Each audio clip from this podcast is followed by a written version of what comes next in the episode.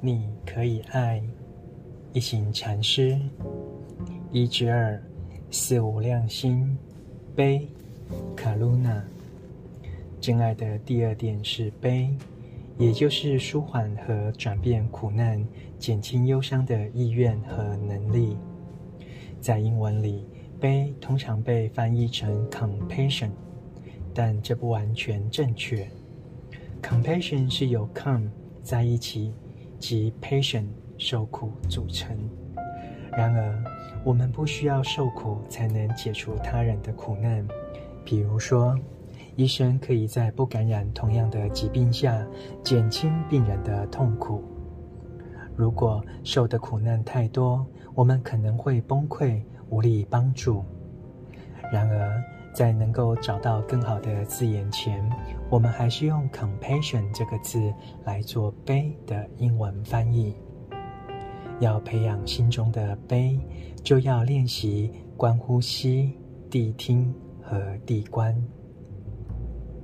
法《法华经》形容观世音菩萨慈眼视众生，谛听世间苦。悲是带有深刻关怀的。你知道某人苦不堪言，所以你紧紧地坐到他旁边，深观他，深听他，以便感受他的苦楚。你和他有深刻的沟通和心灵交流。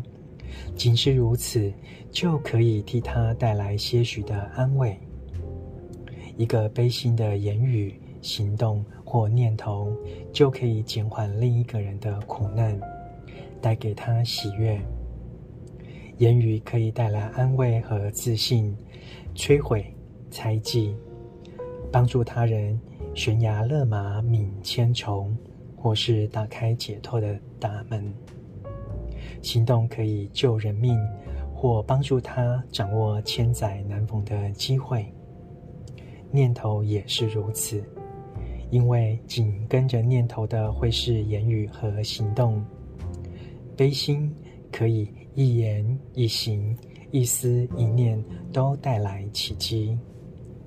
我初出家时，想不通为什么在这个处处苦难的世界里，佛陀仍旧有着美丽的微笑。难道他不会受世间的苦难所干扰吗？后来我发现佛陀有足够的理解、冷静和力量，因此苦难击溃不倒他，因为他知道怎样去对付苦难，怎样去转变苦难。所以，他有办法对苦难微笑。我们要觉察苦难，但也要保持清醒、冷静和力量，这样我们才有办法转变情况。若有悲心，泪水汪洋也淹没不了我们。这就是为什么佛陀依然微笑。朗读，你可以爱。